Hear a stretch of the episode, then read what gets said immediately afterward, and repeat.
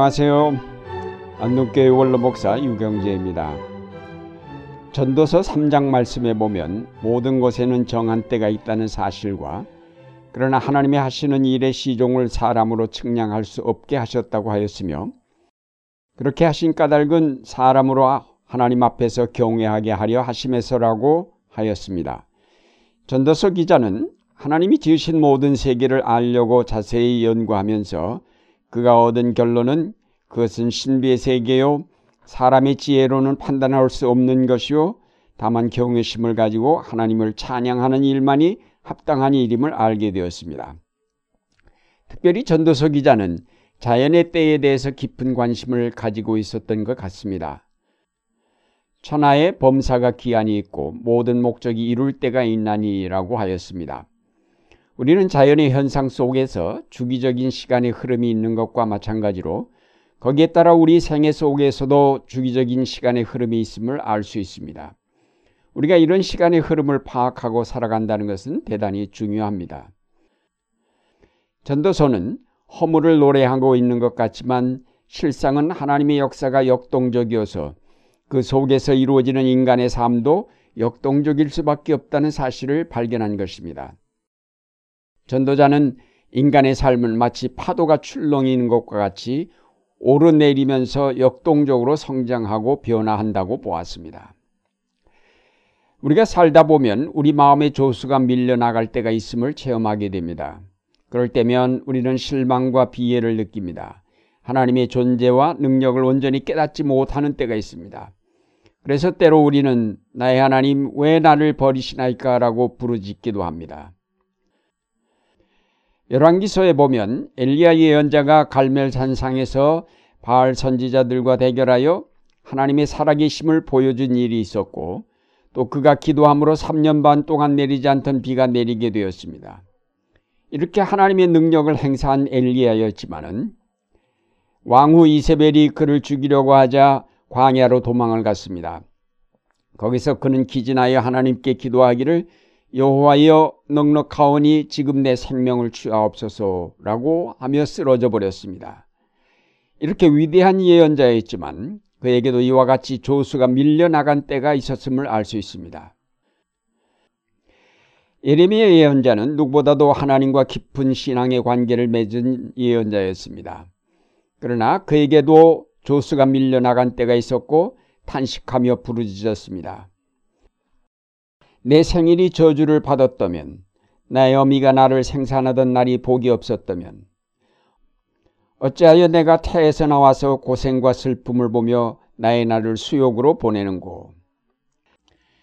우리는 상당한 신앙의 경력을 가진 후에도 신앙에 썰물 때가 있음을 인정해야 합니다.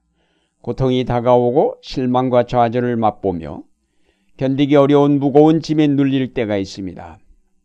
이래야 좋을지 저래야 좋을지 갈등하면서 밤을 지새울 때가 있습니다. 그러나 이러한 때에 낙심하고 포기하면 안 됩니다.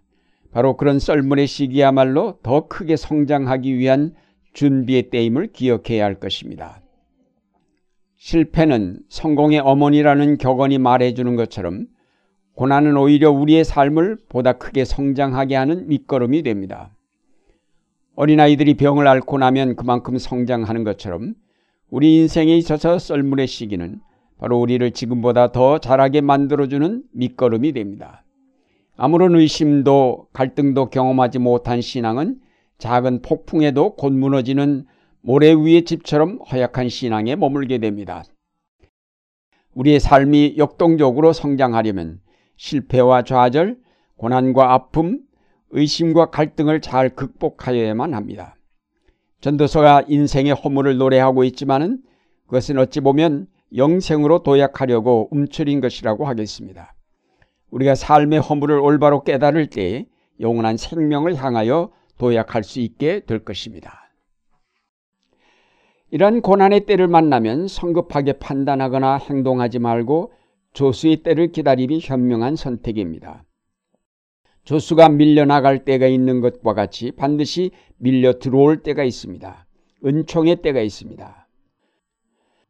시편에 주께서 일어나사 시온을 긍휼히 여기시리니 지금은 그를 긍휼히 여기실 때라 정한 기한이 오미니이다 라고 하였고, 또 이사야서에는 여호와께서 또 가라사대 은혜의 때에 내가 네게 응답하였고 구원의 날에 내가 너를 도왔다고 하였습니다.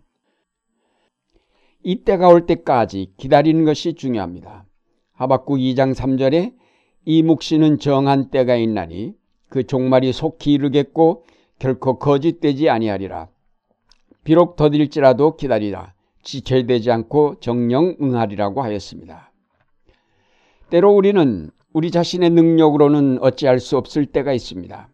그러나 인간의 상상을 초월하는 힘이 있으며 이 힘은 하나님께로부터 내려옵니다.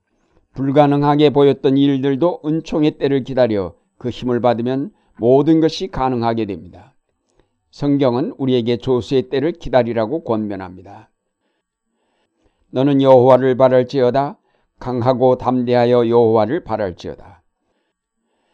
너는 하나님을 바라라. 그 얼굴의 도우심을 인하여 내가 오히려 찬송하리로다. 하나님의 선하심과 그의 은총을 확신하면서 그의 도우심을 기다리는 것입니다. 때로는 우리가 그 때를 알지 못하여 주여 어느 때까지입니까? 라고 탄식하며 부르짖을 때도 있습니다. 그러나 비록 그때가 늦어지고 알 수 없다 하여도 의인은 성실함으로 그 때를 기다려야 한다는 것입니다. 하나님이 왜 우리에게 이런 썰물의 때를 주셨는지 이해할 수 없는 때가 있습니다. 그러한 때도 낙담하지 않고 선을 행하며 은총의 때를 기다리는 것입니다. 전도서 기자는 하나님이 하시는 일의 시종을 사람으로 측량할 수 없게 하셨도다. 사람이 사는 동안에 기뻐하며 선을 행하는 것보다 나은 것이 없는 줄을 내가 알았다고 하였습니다. 물론 이 어려운 때에 잠잠하여 때를 기다린다는 것은 쉬운 일은 아닙니다. 그러나 이런 때에 다급하게 인간의 방법을 강구한다 하여도 그것은 헛수고에 그치고 맙니다. 우리가 아무리 급해도 겨울에 벼농사를 짓지 않습니다. 먹을 것이 다 떨어지고 굶을 지경이 되어도 봄을 기다려 파종하고 여름에 가꾸어 가을에 거두어들입니다. 겨울과 같이 찬바람이 몰아치는 때에는 봄이 오기를 기다리는 것이 가장 현명한 일입니다.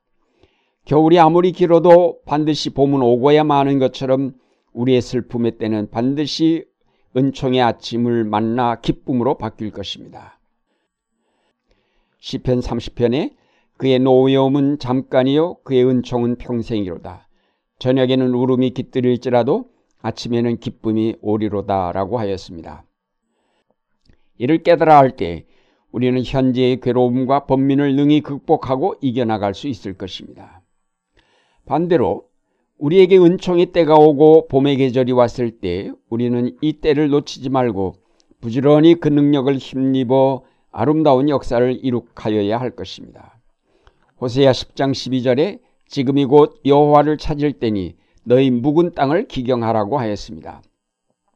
농사철의 때를 놓치면 농사를 망치듯 은총의 때를 잃으면 우리는 주의 역사에 동참할 수가 없으며 게으른 종으로 책망받을 수밖에 없을 것입니다. 조수가 밀려올 때에 부지런히 그 은총의 바다에 우리의 신앙의 배를 띄워야 할 것입니다. 자연현상 속에 리듬이 있는 것처럼 우리의 신앙생활에도 때의 흐름이 있습니다. 이 때를 잘 파악하여 지혜롭게 대처한다면 우리의 신앙은 크게 성장할 것입니다. 신앙의 썰물 때는 조용히 기다리며 하나님을 바라보며 그의 선하심과 크심을 생각하고, 신앙의 밀물 때가 되면 부지런히 일하여 좋은 결실을 이룩하여야 하겠습니다. 사랑하는 여러분, 썰물 때나 밀물 때나 거기에는 하나님의 신비한 역사가 깃들여 있습니다. 하나님께서는 은총과 더불어 고난을 통해서 우리의 삶을 역동적으로 자라게 하십니다. 태어날 때가 있으면 죽을 때가 있지만 죽을 때가 있으면 또한 부활할 때가 있기에 우리는 마침내 영원한 생명에 이르게 됩니다.